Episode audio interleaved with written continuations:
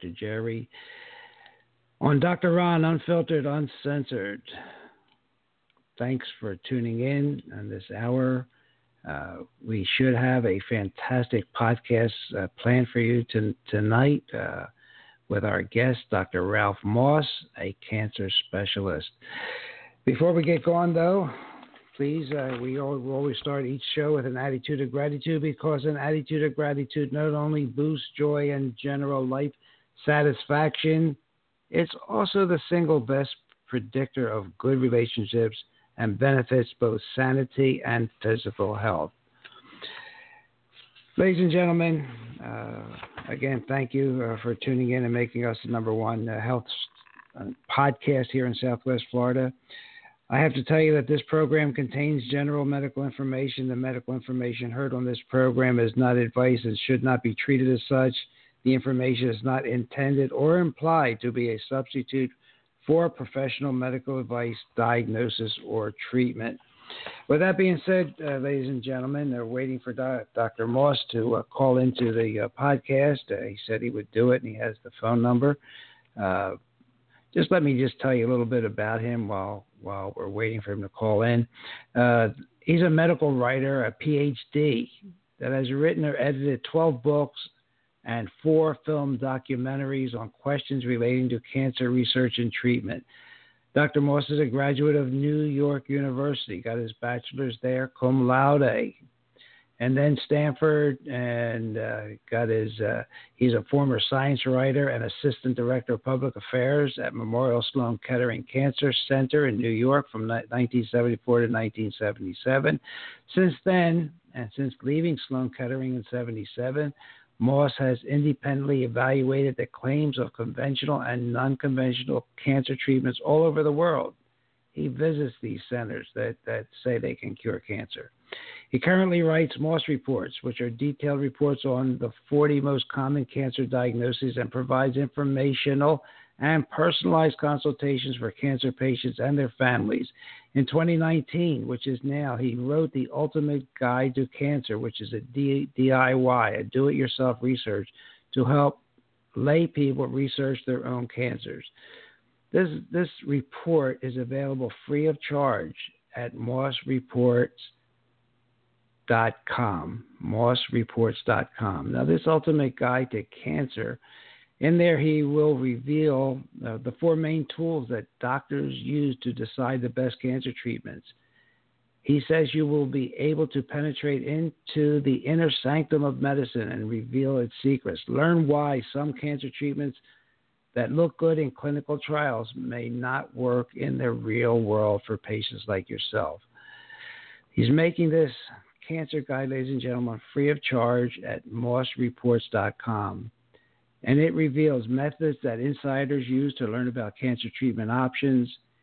it, it reveals show it reveals and shows how to judge actual benefits of treatment as well as side effects that may be underplayed by doctors providing those treatments.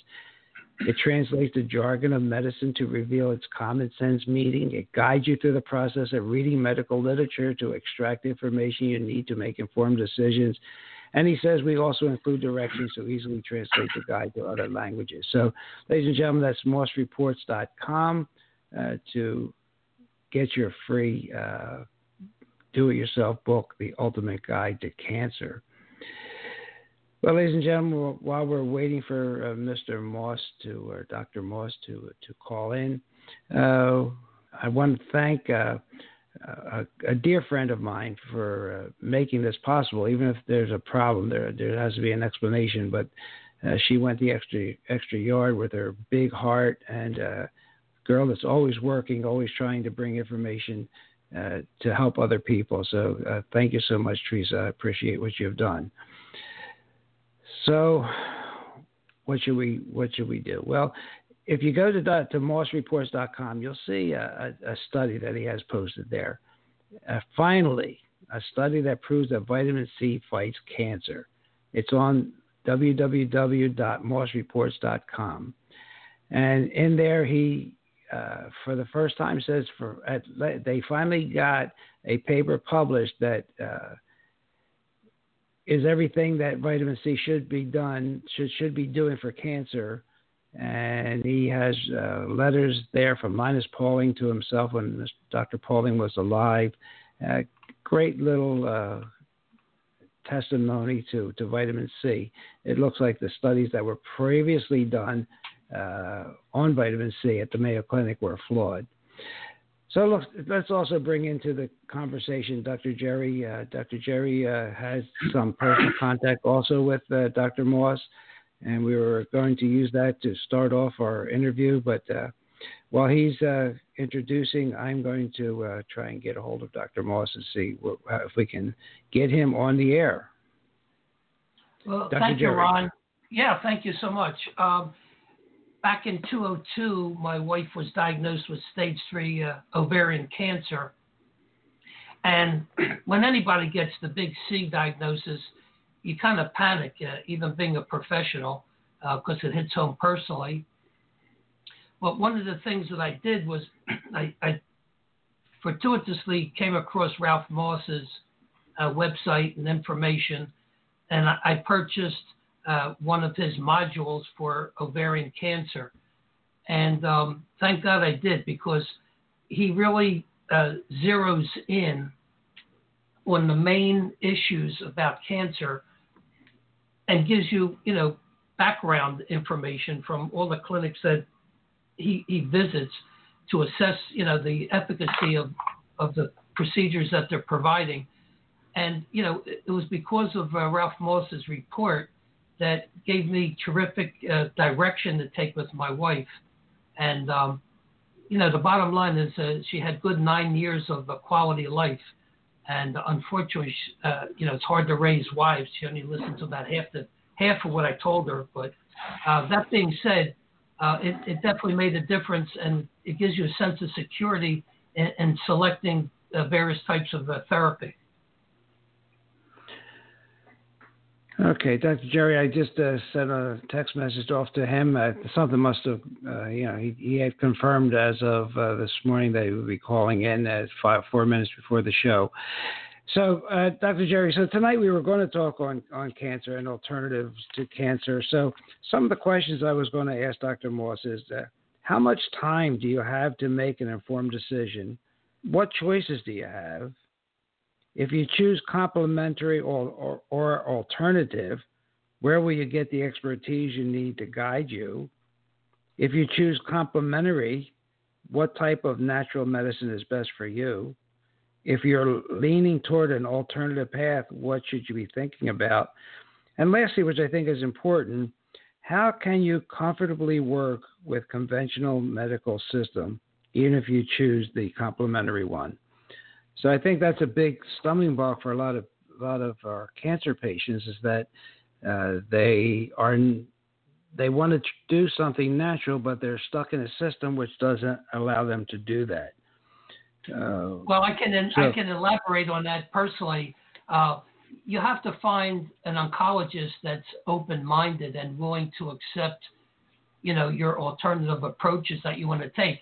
And if not, you know, they unfortunately they get their back up against the wall and uh, they get very condescending sometimes and arrogant uh, because they don't want to show their ignorance. But you know, as a perfect example, when I approached my wife's oncologist about using glutathione uh, along with the chemo, he said, "Oh, it's going to interfere with the effectiveness in the chemo." And I said, uh, "Doctor, I, I beg to differ with you. Your own medical literature, peer-reviewed oncology literature, states unequivocally that glutathione not only prevents or reduces peripheral neuropathy by 80%, but it also enhances chemotherapy. And this was in his own literature that he was not aware of. So you really have to do your homework and be prepared to intelligently discuss your, your approach with your oncologist.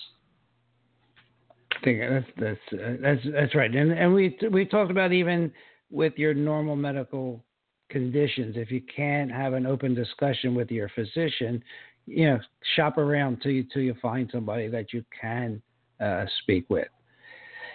All right, so it looks like Dr. Moss is not going to call in or going to be very late. So let me just number first re, uh, remind you that you can get a great free report at www.mossreports.com.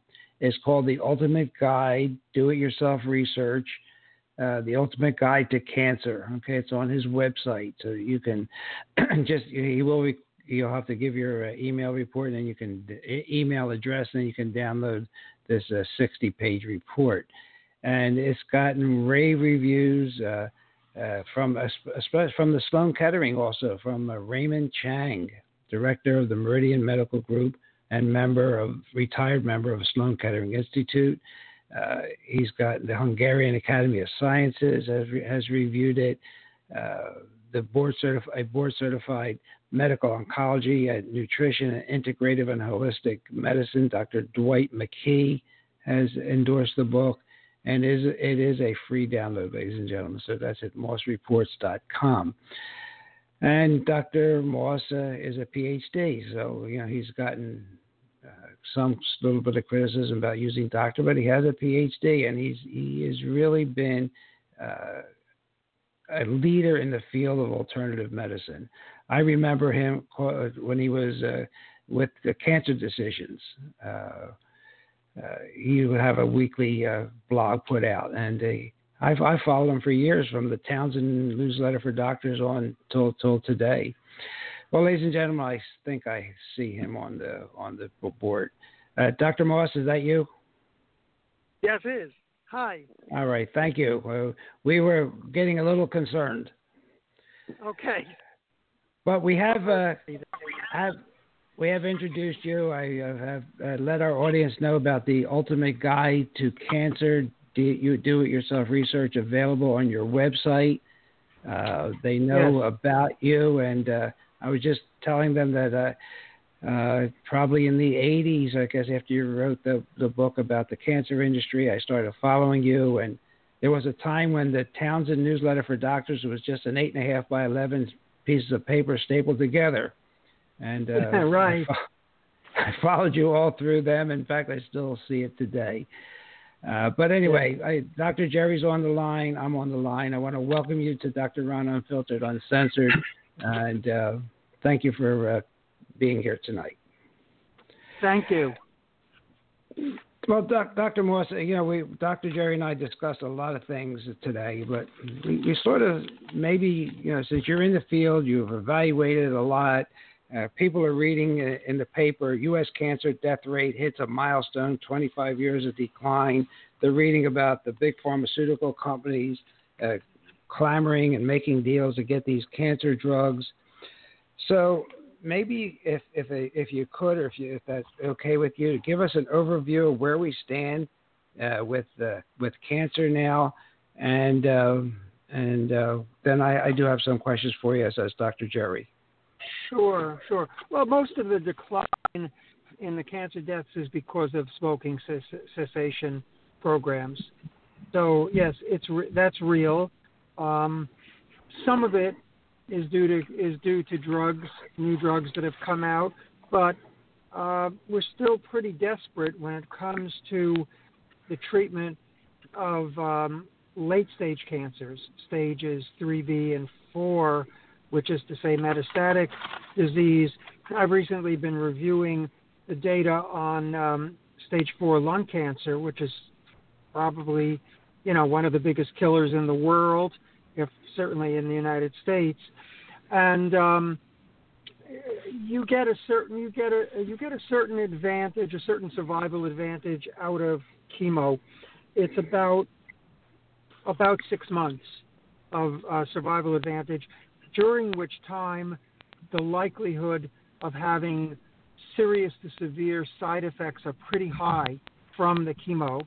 Then there are three groups of people who have mutations in their cancer, and those mutations can be targeted with specific drugs. Each of them represents, I don't have my books open in front of me, but it's something like between 4 and 8 percent of the of the non-small cell lung cancer population would have these mutations, and then there are different sets of drugs that can address those mutations. Now, with two of them, you know, you're adding some more months on to the survival. With the latest, the latest category of anti-cancer drugs, which is immune, immune checkpoint inhibitor drugs like Keytruda and uh, Opdivo, it's a wild card because, and we'll talk some more about this, but these drugs don't work in the normal, typical way that chemotherapy works. They work on unleashing the immune system. And I've believed for 40 years that this is the way to go. So I'm not going to badmouth those drugs. I think they're fa- it's a fantastic development that the cancer establishment has turned towards immunotherapy. It's about time. You know, this has been pending for over 100 years that we've known that the immune system can be activated to fight the cancer. so there is this category which has tremendous potential, but I believe that the way that they're being used has some has some problems with that. There are some flaws in the way that it's being they're, they're being conceived of. So the full potential of these drugs uh, is not being realized. But that's a new, a different thing. I won't say new thing because, um, as you know, and as many of your listeners know, c- cancer immunotherapy goes back to the 1890s. So it was there before chemo, before radiation, when surgery was still in its infancy. There was immunotherapy, Coley's toxins um, at Sloan Memorial Sloan Kettering. So it isn't like something new, but what's new is a certain more sophisticated way of of understanding the relationship between the cancer cell and the immune cell and of manipulating that situation in order to make the immune system more effective. So I think there is hope. I'm very hopeful. I'm more hopeful than I've been in a long time based upon the finally the acceptance by the cancer establishment of intellectually, at least, the primacy of immunotherapy as the way forward for cancer treatment. Well, yeah, I, Dr. Ron, I'd like to just cut in here for a second. Um, my experience, well, first I want to thank you personally from my heart. Uh, back in 2002, my wife came down with stage three ovarian cancer, and I purchased one of your, your modules for um, uh, you know, ovarian cancer, and, and, it really helped bring some sanity into my approach to working with her. Yes. Uh, so thank you so much. Um, You're welcome. But my my journey has been uh, very interesting with cancer in that uh, I don't look at cancer as a disease. Uh, I, I look at it as a breakdown of the immune system, and and I understand what you're saying about boosting with uh, immune immune drug boosting capabilities. But what I find, because I treat cancer patients, and what I'm finding is that there's initiators that are causing the cancer. So, for example, uh, I had a stage uh, four ca- uh, throat cancer patient, and he had three infected root canal teeth. And when I removed the root mm-hmm. canal teeth, uh, three weeks later, the cancer totally disappeared. Mm-hmm. And, and, and uh huh, because see, we're dealing. If you have a splinter in your finger, and you can put all the yeah. immune immune boosting drugs you want, mercurochrome, iodine, you got to get that splinter out. And and I think yes. medicine medicine is out in left field by by attacking the cancer as a disease. It's just a symptom. It's like a pimple. And and once you define the underlying causes, then you know how to deal with them by getting rid of the initiators like mercury, pesticides, uh, you know, all these chemicals. I mean, that's just my right. two cents worth, and we're seeing some phenomenal results.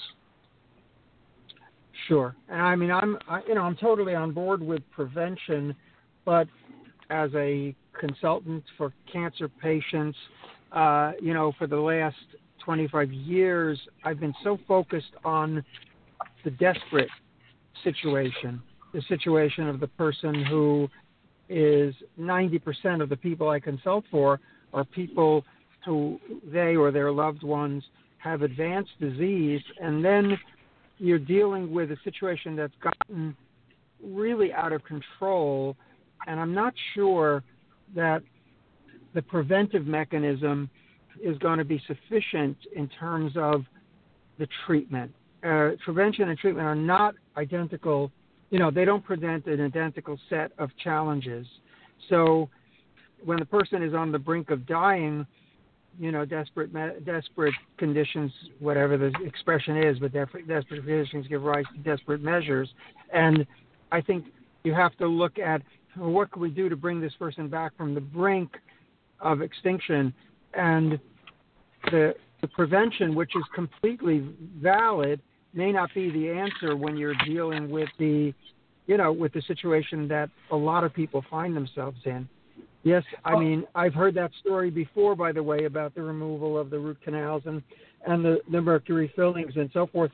And I'm not contesting it. I've heard this. I heard it from Hal Huggins, um, who did a great deal to you know forward the view of the removal of of silver, uh, so-called silver mercury amalgams from the teeth of of people, and that's how he got into the field was because his father, who was also a dentist, saw people with lymphoma who were cured of lymphoma by the removal of their mercury amalgam. So that's what gave him the impetus to do the biological dentistry. But it doesn't work in every case. And there are people who are just in such a desperate strait that you have to start thinking about more radical measures. Um, we've known for a very, very long time, since 1893, that you, that first of all, We've known for a very long time that cancer sometimes, quote unquote, spontaneously is cured. Well, that uh, that word spontaneous just means I don't know the origin of the cure. What it really turned out to be in in many many cases was a concurrent infection, usually with a bacteria like Streptococcus. Um, uh, about half the cases, and there's more than a thousand cases of spontaneous remission of cancer in the literature. About half of them are associated with strep infections. So we've known this, right? In 1893, William B. Coley at Memorial Sloan Kettering administered uh, a mixture of killed bacteria to patients, initially patients with sarcoma, with fantastic results. I mean, about approximately half of his stage four patient uh, cancer patients were cured, or at least we would say put into long-term remission uh, of their cancer using something as simple as a killed uh, mixture of, of strep and Serratia marcescens, which is just an additive uh, microbe that makes the other microbe more potent. Okay, this was known. There was a practice at Memorial from 1893 to 1963. In 1963, the FDA got its enhanced powers from the Congress of the revision of the FDA law. So for 70 years straight, they were doing immunotherapy at Memorial Sloan Kettering in New York.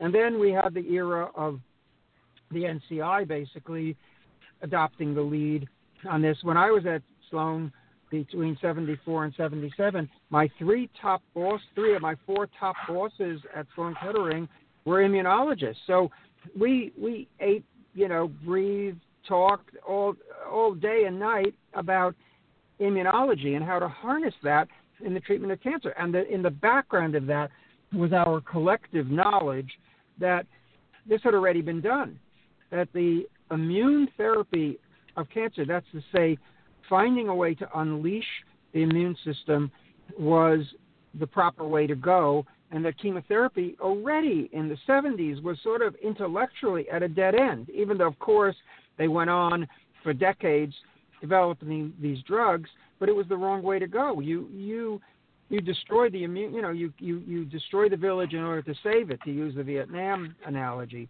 You destroy the immune system in order to try to say in the course of trying to save the patient. But then when that stops working and it almost always does stop working when we're talking about treatment of advanced cancer what are you left with? You have a patient who no longer can respond to the immune therapy so i think they've got it completely backwards although in, in lung cancer now we are seeing uh, and a few others like melanoma, we are seeing a shift towards using the immune drugs as the primary treatment. That's a, that's something amazing that has actually happened within within uh, conventional oncology. But for most cancers, you get you, you you're sort of on the assembly line. You're put through the chemo, the radiation, the surgery, and then if when and if that doesn't work, then they start talking about giving you immune therapy. But if you're if your lymphocyte count goes below 1500, you're very unlikely to respond to the immune therapy. And many of the people that I talk to uh, as consultations uh, are their immune systems have been decimated. I mean, I'm not just saying this polemically. This is actually a fact because I ask them, well, read me what it says about your total lymphocyte count. Well, it's 900, it's 800, it's it's 1100. In other words, they don't their immune system doesn't rise to the level that the research at MD Anderson has shown is required in order to have a long-lasting effect from the immune therapy. So we've basically both the disease and its treatment have decimated the immune system. What they should be doing, in my opinion, is building up the patient's immune system using immunostimulation and other and other things, and then once the immune system is in place and other things have been done to foster the natural uh, strength of the person's own immunity, then you use low doses of the immune checkpoint inhibitors. I mean, very low, low doses that have been written off as non-effective. Use them in combination with immune immune stimulation through um, cytokine treatment like interleukin 2, uh, hypothermia or heat therapy, or viral therapy, and you use those in conjunction with the low doses of the immune checkpoint inhibitors, and you've got a very good chance of bringing about a remission or a or, or complete or partial re- regression of cancer in those people. If you can make that last for two months, for two years, there's a very good chance you've cured the patient, and that's the goal basically how you could use immunotherapy, and in, in the cancer establishment is edging towards that. Of course, things move slowly, but luckily we've got some brilliant and daring minds now in in, in leadership positions in the cancer field, like James Allison, who won the who just won the um, Nobel Prize a couple of weeks ago for his discovery of uh, the first of the immune checkpoint drugs. And these people are pushing the field forward. They understand these these issues. A lot of the things that uh, that my colleagues and I have been talking about for the last five years are now, you know, being being mirrored in, um, you know, in the field of uh, of conventional medicine. So I think it's um, there's a good chance that we're going to be, be able to see some some real progress made in the next few years. So, Dr. Moss, uh, if a person happens to get the uh, diagnosis of cancer, uh, they have um, they have time to make decisions, right? I mean, they don't have to make a decision on the spot about what kind of treatment they're going to get. So, right. my question, my question to you is, how much time do you have to make an informed decision? And what choices do do the do our patients have? Do the, our listeners have? And if you choose a complementary or alternative path, where do you find that expertise? And how do you find someone that'll work with you with a complementary or alternative physician? Sure. Good question. So, the amount of time that you have to make a decision varies from the by the type of cancer and by the the virulence or aggressiveness of the cancer. Um, when it comes to the treatment, let's say, of colon cancer, you really do have to, if you're going to do the chemotherapy, um, you do need to make that decision within uh, seven weeks of the time that you finished that, that you had the surgery. So if you had surgery, we're talking about ad, an adjuvant or added uh, chemo treatment of uh, of uh, colon. You really should have that chemo started seven weeks or even less, because if you, it's amazing, but if you wait eight, nine, ten weeks, you have a diminishing effect of the chemotherapy on the survival rate of the patient. So there is a certain urgency. I'm just taking that because I wrote about that in my ultimate guide to cancer DIY research, which is available free at my website, by the way, um, mossreports.com. Uh, so that was the case that I focused on was the colon cancer case. Um, in other cases, like with prostate cancer, it's it's questionable whether the person even needs uh, aggressive therapy. There is that's one of the cancers that, uh, for many cases, if they have a Gleason up to a Gleason six and even some of the Gleason seven uh, prostate cases, they may not need immediate therapy. They could do watch watch and wait or what they call active surveillance, and then uh, see whether or not they can get the cancer under control through natural means. So you have you have extremes. Uh, one of the ways that you can know whether your cancer um, needs immediate treatment would be first of all to look at the pathology report and see what the grade of the cancer is. So a, uh, normally cancers are graded one to three. So a a grade one cancer is uh, is a more differentiated or less aggressive cancer. Um, a grade two is a moderate uh, differentiation, and a grade three would be a highly undifferentiated cancer. Now, those cancers are going to be more aggressive and are going to require a faster decision. Um, another way you could do this is if you have had a PET scan or a PET CT, positron uh, emission tomography scan, the higher the SUV score, the standard uptake value, the more urgent, the more malignant the cancer is, and therefore the more urgent is the uh, decision to start therapy. So I would not, never say that it isn't, you know, isn't a matter of some urgency, but I think what where people get sort of flummoxed is a lot of oncologists and surgeons act as if you have to make the decision tomorrow or i mean they don't make it's not a decision they just tell you come in tomorrow and we'll do the surgery or something a, a, along those lines it isn't Correct. like that but but in a in an in a lot of cases yes some weeks you know you have a few weeks to make a decision but don't think that you have indefinite time unless the doctor tells you that you have such an indolent type of cancer, it doesn't even show up on a PET scan, for instance. There are cancers like that. Or um, it has such a low grade in terms of, not stage, but grade in terms of the pathology that you do have more time to make that decision. As far as where to go to get a, to get you know good complementary holistic treatment, well, there is an organization called the Fellows of the American Board of Naturopathic Oncology. These are board certified naturopathic oncologists. I'm sure most people listening have no idea that such a such a, a category even existed, but it's a very well established board certification, just like your oncologist is board certified in oncology.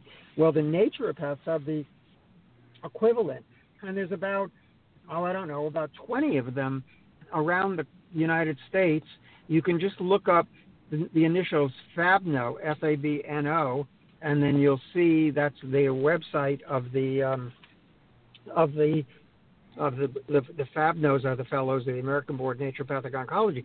All of these people are highly trained in in the field of using naturopathic medicine to address various issues in cancer. Now, about half of them work for the one organization, which is Cancer Treatment Centers of America, but there are others who are working at other hospitals or are independent and can do consulting. And I, I know many of them. They're all leaders in the field. They're all uh, all very well qualified. The exam to become a FABNO is extremely difficult. In fact, one of the one of the people who who worked on creating the exam told me she barely passed. It was her own exam, but it was so hard that she she barely was able to pass her own, you know, the exam that she had worked on. So I know that this is a very rigorous um, way.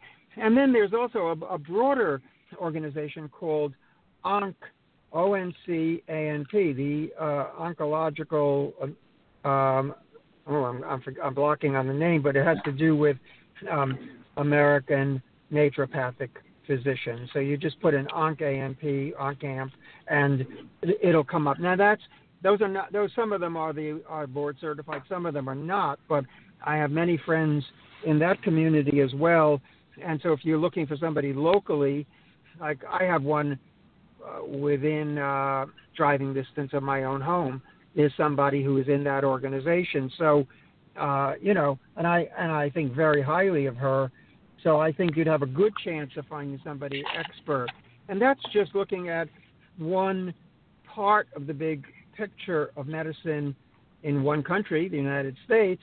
Um, there are a lot of physicians, a lot of dentists, a lot of uh, a lot of people in different ancillary roles who know a ton about cancer, have had a lot of experience with it. So, you know, word of mouth is still a good way to to ask around.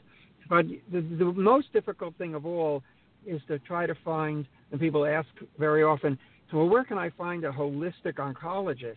Well, this is mm-hmm. like, you know, it's like finding a uh, oxymoron. exactly.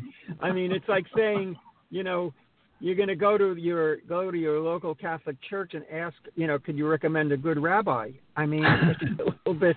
There's probably one in there. Probably or an X. right. so yeah, I mean, you have a better chance with that. But um, you know, there's a contradiction in in terms there. But that said, there are a few. There are a few uh, oncologists who are very interested and open to complementary medicine. I, I I run into them. I mean, you can find them occasionally, but it's rare because that's not their training. And look, oncology is a diff- very difficult.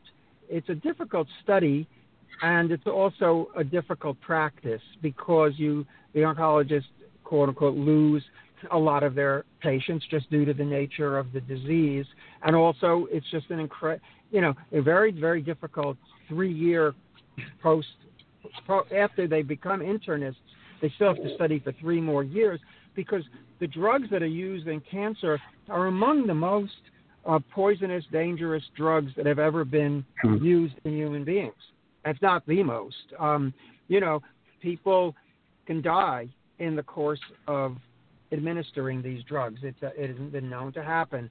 So, because of the extreme danger and and not just death, but you know just the the frequency of serious side effects, um, like with like they use uh, oxaliplatin. It's a form of of the mineral platinum for colon and some other kinds of cancer. There's a regimen called Folfox for colon cancer. Well, 92% of the people who get Uh, Folfox, especially the oxaliplatin, 92% of them have nerve damage from the drug. And you can imagine, as a physician, you're just waiting to hear from your patient, I can't feel my fingers and toes anymore, or I've got I've got this tingling, and those are the easy cases, or I've got this intractable pain. And about 12% of the patients have some degree of peripheral neuropathy or nerve damage following uh, taking uh, oxaliplatin. So imagine being in a profession where you're dealing with that day in and day out. People who are telling you, I can't live this way. I mean, not that it's so severe in the 12%. Most of them are, are still the mild cases. But, you know, you've got a lot, a lot to deal with as an oncologist. So I understand that they're not experts in natural medicine. I think their failing is that they haven't accepted the open hand of the holistic doctors and the naturopathic doctors, ex- with rare exceptions. So there are there are naturopaths functioning within a more conventional um, allopathic setting, and some of them are quite successful uh, in doing so. But by and large, I fault the the standard allopathic oncologists, the ASCO members, for not having uh, accepted. I mean, the naturopathic doctors and the holistic doctors, most of them would be thrilled to be working in a more conventional setting, but that hasn't happened as much as I would have hoped that it would have happened. It's a very, very, very slow process of integration. Yeah. Well, Dr. Moss, what's interesting when my wife had the stage three ovarian cancer, she was given the cisplatin drugs, and my research yeah. in a in a peer-reviewed oncology journal it showed with testing, you know, good controlled testing, that glutathione reduced the peripheral neuropathy by 80%, and it also enhanced the, the platinum drug. So, I mean, it, it's out yeah. there. The information's out there. It's just not being uh, discovered. True, true. And they and and for various reasons, the the um, oncologists don't know much about anything nutritional, anything supplemental. The good ones will tell you, I don't really know that field, so I'm hesitant to make any statements about it. The, the, the, the ones who I think are reacting more defensively will say, "Oh, that's no good.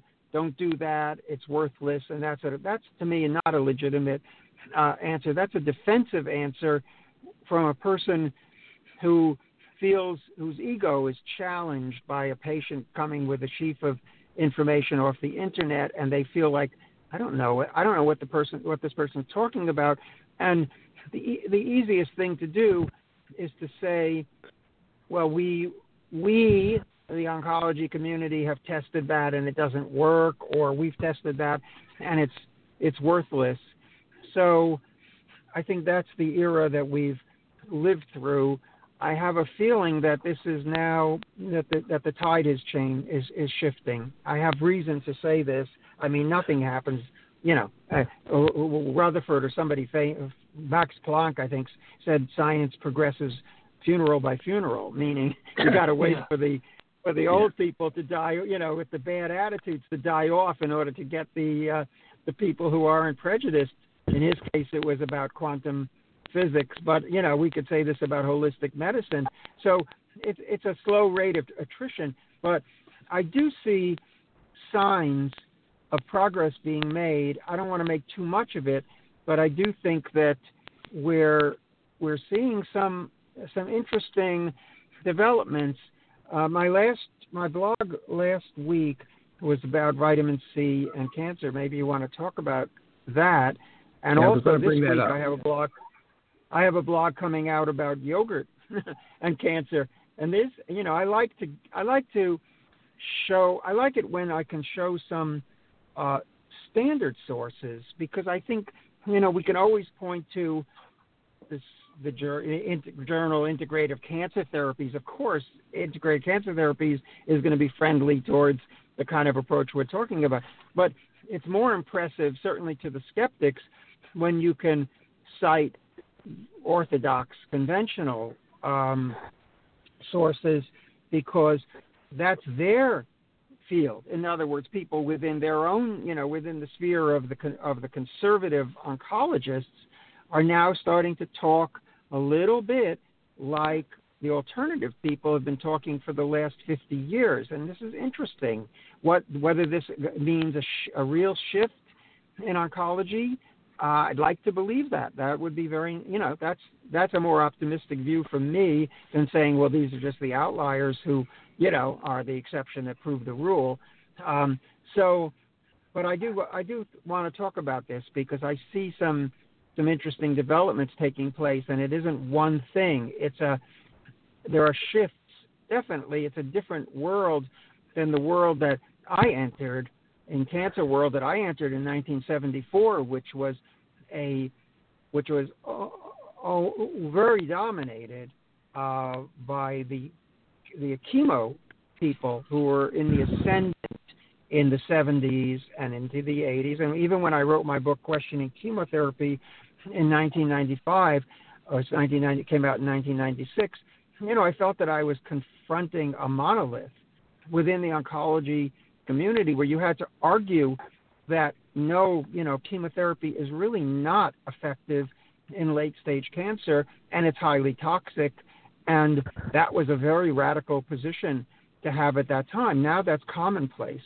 Uh, we've had we've had generations of people who have grown up having understood that we have to go we must get past chemotherapy and and chemotherapy is only lingering while we learn more about how to target uh, cancer at the molecular level and at the immuno level. So it's still there, but it's old hat. It's it's uni- it's very widely recognized that this is the, the medicine of the past. It's 20th century medicine, not 21st century medicine, and um, and so I think we're seeing something happening. Again, I'm not going to start jumping up and down and declaring victory, but I am I am encouraged.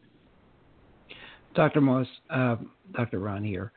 And ladies and gentlemen, you've been listening to Dr. Ralph Moss uh, on Dr. Ron Unfiltered, Uncensored. Uh, Dr. Moss, do you have uh, time for a question before we continue with vitamin C and, and, and some sure. of the other questions that we have? There, there is a, uh, sure.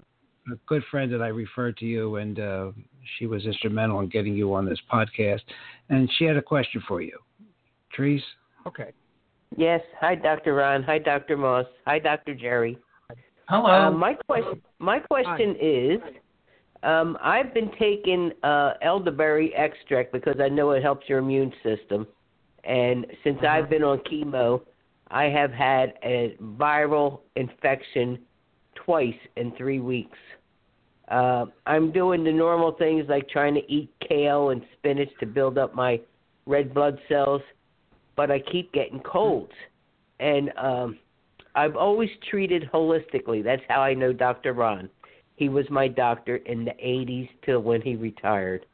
Um, how much vitamin C should I be taking? And I did, when I found that I had to have chemotherapy, I talked to my oncologist and I said, I would much rather have immunotherapy. Penn medicine only gives you immunotherapy if the chemotherapy fails. That don't Right. make any sense to me. And it Anyway. wouldn't just be them.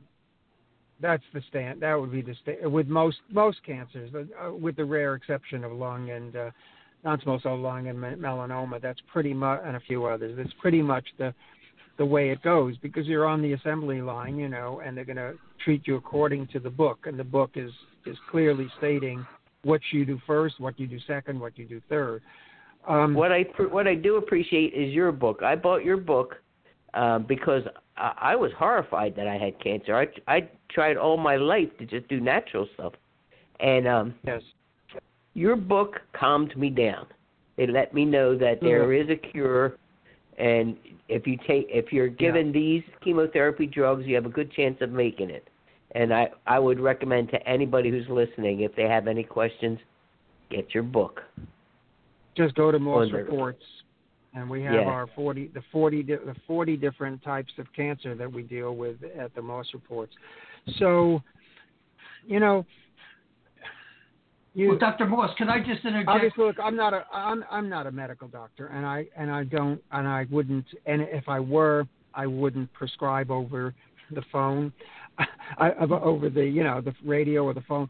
I would say this that, in my experience, the most powerful immune stimulant available to us uh, are the um, Asian mushrooms.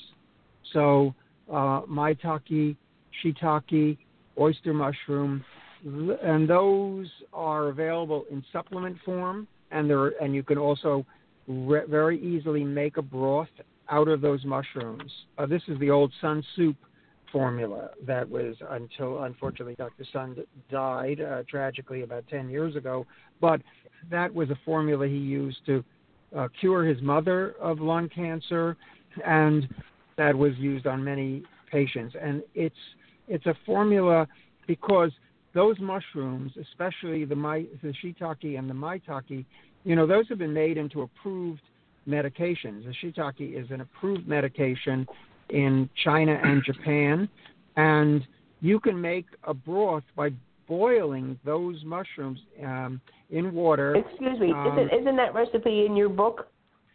It is. So I give my my mushroom broth um, in the book. Yes, that's the most okay, powerful so I'll, I'll look up immune in that. stimulant. Vitamin C. It's hard to say because I just wrote a big article and did a did a, a YouTube video about vitamin C and cancer, but that concerns the intravenous vitamin C, not the not the oral vitamin C. So I can't give you a, a straight answer about how much you should take. I think you need a little bit more laboratory work to be done to see exactly what's going on. So you one know of the other things where that, you have. One one of the other things I've been taking because I've known about it since 1980 is Pau d'Arco. Now I don't know whether it helps or it just keeps it from spreading, but I take it every day. Yeah, well, keep on doing it. well, Dr. Moss, uh, have you had any experience yeah. with oz- ozone therapy uh, against cancer or the immune system? Well, I know some of my European friends, clinic uh, directors, use it, but it's only they only use it for symptomatic relief. I have questions about ozone therapy, just like I do about any treatment that, in some instances, would be harmful. I'm not saying that the way that it's done in cancer is harmful, but since we know that ozone as a gas is damaging to the lungs, I think the burden of proof is on people who say that it's harmless because if you're dealing with something that could be harmful, then it's up to you to prove that it's not and much less that it's effective. The various times that I've gone and tried to find other than anecdotal stories about ozone, I have not been successful in finding proof of its effectiveness. Um, I also sometimes you hear things said about ozone therapy that don't make too much sense to me, uh, namely that cancers can't live, uh, you know, are killed by oxygen, that sort of thing. Uh, that would not be true, and it's a misunderstanding of the wor- work of Dr. Otto Warburg that won the Nobel Prize in 30 in 31 for his his showing that cancers were um, fermenting and instead of uh, just res, res, respiring. Um, that said, I, I, do want to talk about the vitamin C because that re- would relate to this ozone question, and I'll show. I'll, I'll come back to the ozone question in a minute, if I if I may. Yes. So the, oh, the so the you can yeah I know you're going to be talking about this blog. I want to Yeah. just uh, Yeah. again, uh, ladies and gentlemen, you can see uh, get a link to this uh, YouTube video on MossReports.com, and uh, it was, this was really enlightening. And uh, those of us that were have been around for a while, uh, I always felt, and my, so did my colleagues, about the results from the Mayo Clinic. But don't don't let me steal your, your blog here because uh, we we've talked about this for Right. years that it was, wasn't done properly. We didn't know what, exactly why. Um, so Linus Pauling and Ewan Cameron, starting in about the 1960s, I would say, certainly in the 70s, put well, you know, Pauling, who who won two solo Nobel prizes and was a great man, whom I knew quite well. Uh, he had a theory that vitamin C could prevent the common cold and could treat the common cold leaving that aside, he then got into a big controversy over this, and then he expanded this to say that he thought that vitamin C was helpful in treating cancer. He never said that vitamin C was the cure for cancer, um, but he felt that it was helpful in treating cancer. So this created a huge national controversy. I think at one time, maybe in his his book on vitamin C and cancer was the number one bestseller in the uh, self-help uh, category. Um, and it, it, it created a you you know because a, a person of his eminence who won two two Nobel prizes could get on all the talk shows and all the rest of it. So there was a great deal of interest in this vitamin C treatment for cancer. And there was a man at the Mayo Clinic who was named Charles Moertel. He was a professor of oncology, big chemotherapist, whose nickname was Dr. Debunker. He would go around, his chosen mission in life was to debunk other people's um, cancer theories if it came from natural medicine. And this is what he devoted himself to.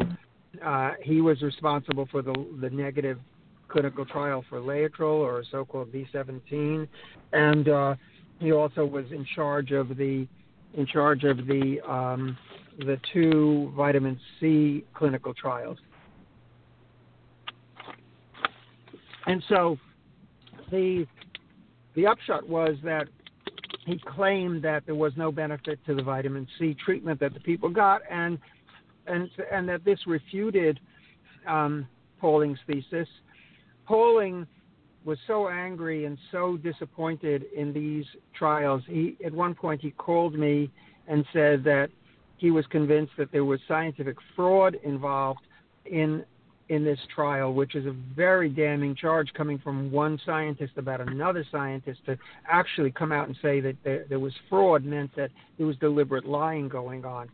I didn't quite understand. I don't think many people quite understood exact because there were so many issues involved, but exactly how this could have been a fraud until a number of people at the National Institutes of Health picked this up and showed a few years ago that um, in the in the Pauling regimen or Pauling and Cameron regimen, people were getting vitamin C by mouth and intravenous injections, whereas in the clinical trial in the Mayo Clinic, they only got vitamin C by mouth, not by the intravenous route. Now, when you give vitamin C intravenously, you get something like 100, 100 and I'm being conservative, some people say 500 or 1,000, but you get at least 100 times more vitamin C to the site of the cancer than you do when you give it when you take it orally. That's a huge, huge difference. That's one huge difference. The other thing is that vitamin C administered intravenously congregates at the site of the cancer and actually generates hydrogen peroxide. So why do I bring this up at this point? Because hydrogen peroxide, whose formula is H2O2, readily, and that's the same hydrogen peroxide we buy in the in in the in the drugstore.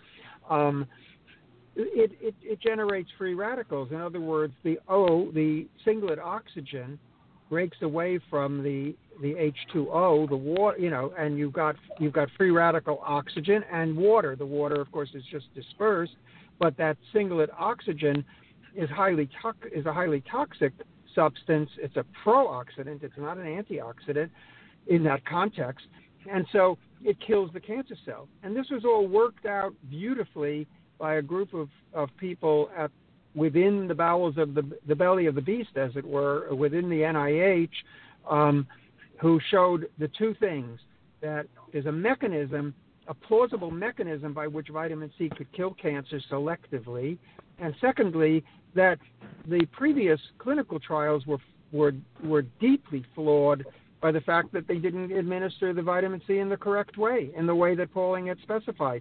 So uh, that that confirmed Pauling's belief that the, that the clinical trial was, at the very least, um, you know, uh, invalid. And then nobody wants to get into the issue of why they did this or how, why Moertel would have done this. But the man was deeply prejudiced and committed against all alternative treatments. So figure it out for yourself. But the, the fact of the matter is that that left open the question of what effect vitamin that vitamin C would have when administered intravenously. Now, along comes um, uh, Dr. Riordan and uh, and then Jeanne Drisko at University of Kansas, and they were giving intravenous vitamin C for many many years, but they never came out with a with a clinical trial with clinical data. So we were left in sort of and I and I as of a few weeks ago I was telling my clients, you know, I cannot endorse this hmm. treatment because if the folks at University of Kansas had positive data, why don't they come out with it? Why don't they just publish something that we can hang our hat on? So I mean, my heart was with the, you know, I wrote a book about about Albert Szent-Györgyi, who, who who first isolated vitamin C, won the Nobel Prize in 1937 for that work. I wrote a book called Free Radical about him. So I mean, my heart is with the vitamin C, but my brain was telling me, but you can't really endorse this because there's really nothing clinical that you could hang your ha- your hat on. Well, that all changed a couple of weeks ago. Um, in late December, the University of Iowa, a big team at University of Iowa Medical Center, published two papers, one of which showed that there was, uh, if they gave a standard treatment for advanced stage pancreatic cancer, standard conventional treatment, and they added in intravenous vitamin C, there was, I think, nine or 10 months greater survival in the people who got the vitamin C. Just that one extra thing added added in uh, than those who didn't get it. Um, and so that's sufficient. I mean, there were, and, and, and even more mind-boggling that the National Cancer Institute has given them five and a half million dollars to do further studies, and further studies would definitely be warranted. But for the time being, now to me that's a green light treatment, meaning that I can now uh, approve of my clients and people and my readers in general um, going and getting intravenous vitamin C because I think it's pretty clear from this pancreatic cancer case that a vitamin C does not promote the growth of cancer, which is something that the folks at Sloan Kettering said for a number of years, completely erroneously and B, that you might get an extra, t- even in the most dire case, which is very advanced pancreatic cancer, you might get an extra nine or ten months just from doing that one intervention. That's not a whole, whole, you know, holistic program. That's a single in- intervention, and it's a good, good likelihood. And the, and these people, by the way, are very, very eminent uh, doctors at Iowa. I mean, these are not newbies. These are people of great number of publications, great experience, high positions within the university. Uh, it's a valid, you know, study as far as it goes. Now, of course, you have to you have to now go through more, you know, other other questions will be raised, and you have to go through more rig- rigorous and larger studies. But I think vitamin C is on the map now, and I, I'm anticipating with with the NCI funding mechanism uh, um, in place that there's going to be uh, a, a great deal more interest in this than in the past. And to me, it's a you know it's a phenomenal story because for a couple of reasons. One of which is, I mean, this human drama of Pauling, who has since passed away, of course, uh, and these other people who fought for so hard for so long and were you know were really uh, steamrollered um, now are being vindicated, and it's taken a good 20, 20 years to see that, or 25 years to see that vindication taking place. So it's very, very encouraging.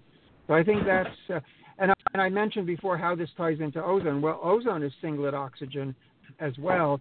So there, there's a mechanism now we could say if you can get uh, just a free radical oxygen uh, to the site of a cancer, you probably can kill the cancer cells with that. So you know, there's a there's a possibility that ozone will be re- rehabilitated uh, as well. But I I think at this point, uh, the non-toxicity of vitamin C is so tremendous. I mean, it's it's such an incredible thing that that ounces of this stuff can be given intravenously to a person, and they don't have any negative side effects. And I I took it myself. Uh, a few years ago, I had a broken a foot. Uh, uh, my foot was broken in five places, and a, a kindly doctor offered to treat me with intravenous vitamin C and hyperthermia, and it was an amazing experience because that foot um, stopped hurting as soon as I finished that treatment. I and I felt great. Uh, I don't know what you know what all the mechanisms of that are, but it never hurt again. And I was in Europe at the time, and I threw away my my orthopedic boot, and I went home normal. So I had a wonderful experience myself with the vitamin C. But you know, what it does, I mean, how exactly how that it works in cancer, well, we have some idea, and we don't have any non-toxic chemo in the world, so perhaps this perhaps this event will spark the, the interest of a, a lot more oncologists, and this will become a standard treatment. All right, so Dr. Morris, just to summarize that, so our listeners know, this uh, intravenous vitamin C was used on uh, in conjunction with both chemotherapy and radiation therapy to get this result. Correct. Correct. Correct. That was so, the drug was gemcitabine, which is not the not the most toxic toxic drug used uh, for pancreatic cancer. More typically today, they would use FOLFIRINOX, which is a combination of four toxic drugs. So we don't know how the vitamin C would interact with the FOLFIRINOX uh, combination, but with the gem, gemcitabine or Gemzar and radiation, it in, it increased the longevity in the treated in the vitamin C treated group by about I'm not I don't have my notes in front of me, but I think it was t- about 10 months, which in cancer okay. land is a is a large a large advantage. I know some patients are going to think, well, what's 10 months? Well, I mean, 10 months is like the best result of any drug uh, practically that's been seen with single drug seen with treating pancreatic cancer as far as I know. Yeah, I, I agree. Well, well, Dr. Morse, let me just interject. How about uh, William B. Kelley's work and Nicholas Gonzalez's work with chymotrypsin? They had, I think, a very high success rate with pancreatic cancer. Well, so they said, but you know, there was only a, there only were six patients in the series that Gonzalez wrote about uh, Kelley. You know, I knew I knew Linus Pauling, so I would say it. I knew that anything that came out from that man was honest and truthful. I also knew I knew Dr. Kelley and I knew Gonzalez. Unfortunately, I couldn't say the same about them. So I'm not going to I'm not going to say just because somebody makes a claim that I'm going to necessarily endorse it. I'm not going to go into any details about that, but you know, we we'd have to see. Let's put it this way: we would have to see confirmation of the claims that Kelley and Gonzalez made uh, by independent scientists who, who did not who were not affiliated in any way with them before I would be able to accept the validity of what they were saying. Uh, there were some interesting aspects to the pancreatic enzyme theory of cancer. I wrote, I edited a whole medical journal issue on the, on the 150th anniversary of Dr. John Beard, who invented that whole line of research. So I'm certainly no not unfamiliar with it, and I'm not unsympathetic towards it. But before you can endorse something, in other words, before you you can recommend a road that patients are going to go down, you have to have firm belief that what the information you're getting is honest, accurate, unbiased, and and and valid. I don't have that belief in either in either Kelley or Gonzalez, both of whom have passed away. So I'm not going to endorse it because uh, you have to. If you don't trust the person, uh, their integrity, then you're not going to be able to endorse the work unless unless independent people who are truly independent have been able to verify that uh, that line of research. In which case, you know, you just say, all right, uh, I may not approve of everything that these people said and did, but I have to accept that what they said about cancer was truthful. Since I don't have that independent verification, I'll just go with my gut on this one and say, no, I don't really believe that something that Kel- Dr. Kelley or Dr. Gonzalez said is necessarily true. So I'll just I'll just leave it and and that's why I think I've I've followed you over the years, uh, Dr. Moss, and uh, you sound almost like when I I went to uh, Hanover, Germany to meet uh, Hans Nieper. He uh, he was a yeah. hero to me, and he he uh, yes. he was a scientist, and uh, he you had to prove it. Yes. Well, he's right. I don't know if you knew him, but he was a, he was a great man, and he actually. I knew him very job. well. The first, the last thing that he did in life basically was translate my book questioning chemotherapy into german last publication and then uh and then i also had the privilege of writing the the foreword to his autobiography a, a, a, a curious man it was called which is a nice pun on pun on you know play on words yeah, he was a great man. In fact, I have his tapes, the tapes I made, you know, cassette tapes when I was with him. He, uh, he really influenced me a lot. And by the way, yeah, if you need a translator, my daughter is a uh, medical translator. She lives in Malaga, Spain. She does all the translations for, at this time oh. from Spanish to English for the universities there. Oh, but she translates Good to, to many languages. Yeah, and, and she, she had about okay. six, six or seven in New England Journal this past six months of her translations. Oh, wonderful. But be that as it may, we're here to talk about cancer. We're here to talk about Dr. Moss. Dr. Moss, uh, his uh, website is uh, mossreports.com. If you go there, you can download and uh, his Ultimate Guide to Cancer DIY Research. It is a 60-page yeah. uh, report, uh, very comprehensive. I have not read it all, but I've, I've perused it. It has great uh, yeah. uh, people talking about it uh, at the end, where they're saying good things about it. Yeah. So I think that that's uh, something that all our listeners should do as soon as we finish well, listen, this program. My uh, my my voice is uh, is running out. I'm afraid, so I'm going to have to call it uh, quits for for this time. But I'd like to come back to your show at some point if I could. Uh, we can, and uh, I want to thank Ben too. I don't know the relationship, but he was really helpful in putting this thing together. And uh, we'll we'll we'll, we'll wrap up by just summarizing what we've talked about, and Okay. uh, we'll be in touch. And Dr. Moss, thank you so Okay. much, and God bless, and you've been a big help. All right. Great talking to you. We'll talk again. Thank you. Okay. Okay. Bye. So, ladies and gentlemen, we have been talking with Ralph Moss, PhD, a cancer researcher. Uh, got a little talked a lot and lost his voice somewhat. Uh, but he has this the great website, mossreports.com. Yeah, you can get the free uh, report. Plus, if you have to happen to have one of the common cancer diagnoses, uh, the 40 that he has books on, they, they can be purchased. He's available for uh, consultation. Uh, I, again, you you you have some time to make the right decisions. You have time to, uh, and you know, in most cases, to ask questions and uh, he just brought a lot to, to the table. I have to just, just uh, digest it myself. I have to look up, and I was not familiar with the FABNO, the Fellows of Naturopathic Oncology. I have to look that up, and I'll put that on my Facebook page when I do. And Dr. Jerry, what the, what, what's your summary of Dr. Dr. Moss? Well, you know, he's science based, which is really good.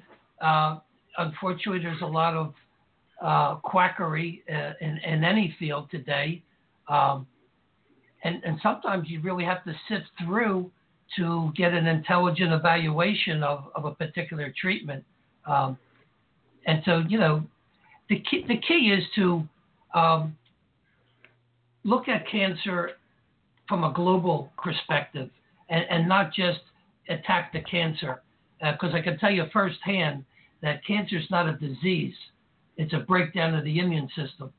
And, you know, just treating the cancer as a disease, I think, is going down the slippery slope and, and, and you're going to get damaged real bit, real heavily. I, but That's I think you did make the point that Yeah. you know there, there's a prevention side, and then there's a side when you're diagnosed. and You say, "Oh my gosh, what can I do?" I think he made the case that you know uh, some of the immune therapy then and the IV vitamin C or whatever there, and then once you get under control, then you can still continue with the prevention. That that's what I got out of it. Yeah, but and he brought up a valid point about the immunotherapy, which uh, even Teresa is a late person, and she says this is crazy. Why damage the immune system first and then do the immunotherapy? I mean, it should be reversed. It's, it's just Yeah. craziness.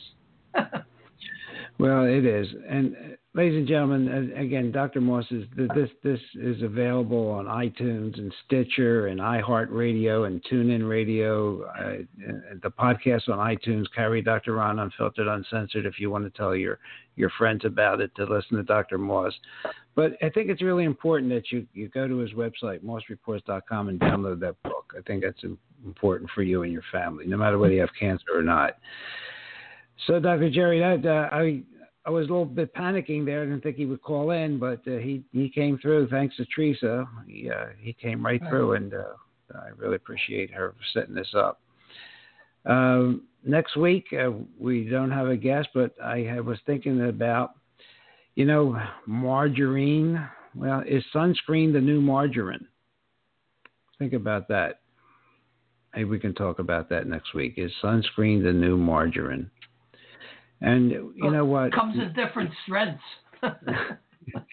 well, and we could, yeah, because that brings in a big subject of vitamin D too. So, sunscreen and margarine, and uh, hypothyroidism. You know, there's a. The more I look at uh, Dr. Barnes's book, and the more I'm reading in the, in the in the journals about how you know people are diagnosed with OCD, depression, anxiety. Uh, you know, hypothyroidism. He says can cause all this stuff. Maybe we should talk about hypothyroidism again and, and how to, how how it should be treated. And uh, but uh, I really enjoyed tonight. I really uh, I learned a lot. So, Dr. Jerry,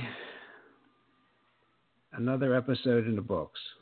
Absolutely. Well, you know, I think the key is that we're bringing our listeners, you know, good quality information, and at least it'll put them on the right track instead of uh, being passive about their their treatment. And one thing I want to mention is, you know, our show now is in prime time. Uh, we are attracting a nice audience, and I do appreciate BlogTalk moving us to a prime time spot. And we will be continuing at that spot on Tuesdays at 7 p.m., with one exception on February 1st at 4 p.m. We will have as a very special guest Dr. Jacob Teitelbaum. And we're going to interview him uh, about his new book, which is titled Diabetes is Optional and Dr. Teitelbaum is also a world expert on fibromyalgia. In fact, his SHINE program is now used uh, at the American Academy of Pain Management and a lot of uh, centers around the United States and the world uh, to treat fibromyalgia. So uh, it'll be two topics. Diabetes is optional. He'll talk about his new book and fibromyalgia, which more and more people are uh, uh, complaining of and having achiness and uh, general fatigue, uh, chronic chronic pain syndrome, chronic fatigue syndrome. So we'll talk to Dr. Uh, Teitelbaum about that. I have my blood work done tomorrow. I'm sorry. What should my you broke up, trees. Oh, I was trying to send you a text. okay. Not, um, not, what should not, my lymphocytes be? I'm I'm uh, getting my blood work done tomorrow, and I want to make sure that the chemo's not knocking them down. Do you remember what he said they were? They should be. I don't. I may have been oh, doing oh, okay. other things with the board. I'm sorry about that. Okay. No okay. problem. I'll look it up. I didn't realize right, I was still on speaker. Thank you so much for letting me question him and all. God bless you. All right. Well, ladies and gentlemen, as uh, we have our uh, good friend uh, and Grammy Award winner Fred Cooper writing us the Doctor in the House. He's going to write us one to get to get off the air, but we're just going to play a little bit of the Doctors in the House by a gr- two-time Grammy winner that gave us this this song. And we will see you next week on the radio at 7 p.m. Uh, margarine and sunscreens and cancer. Okay, ladies and gentlemen, have a great week.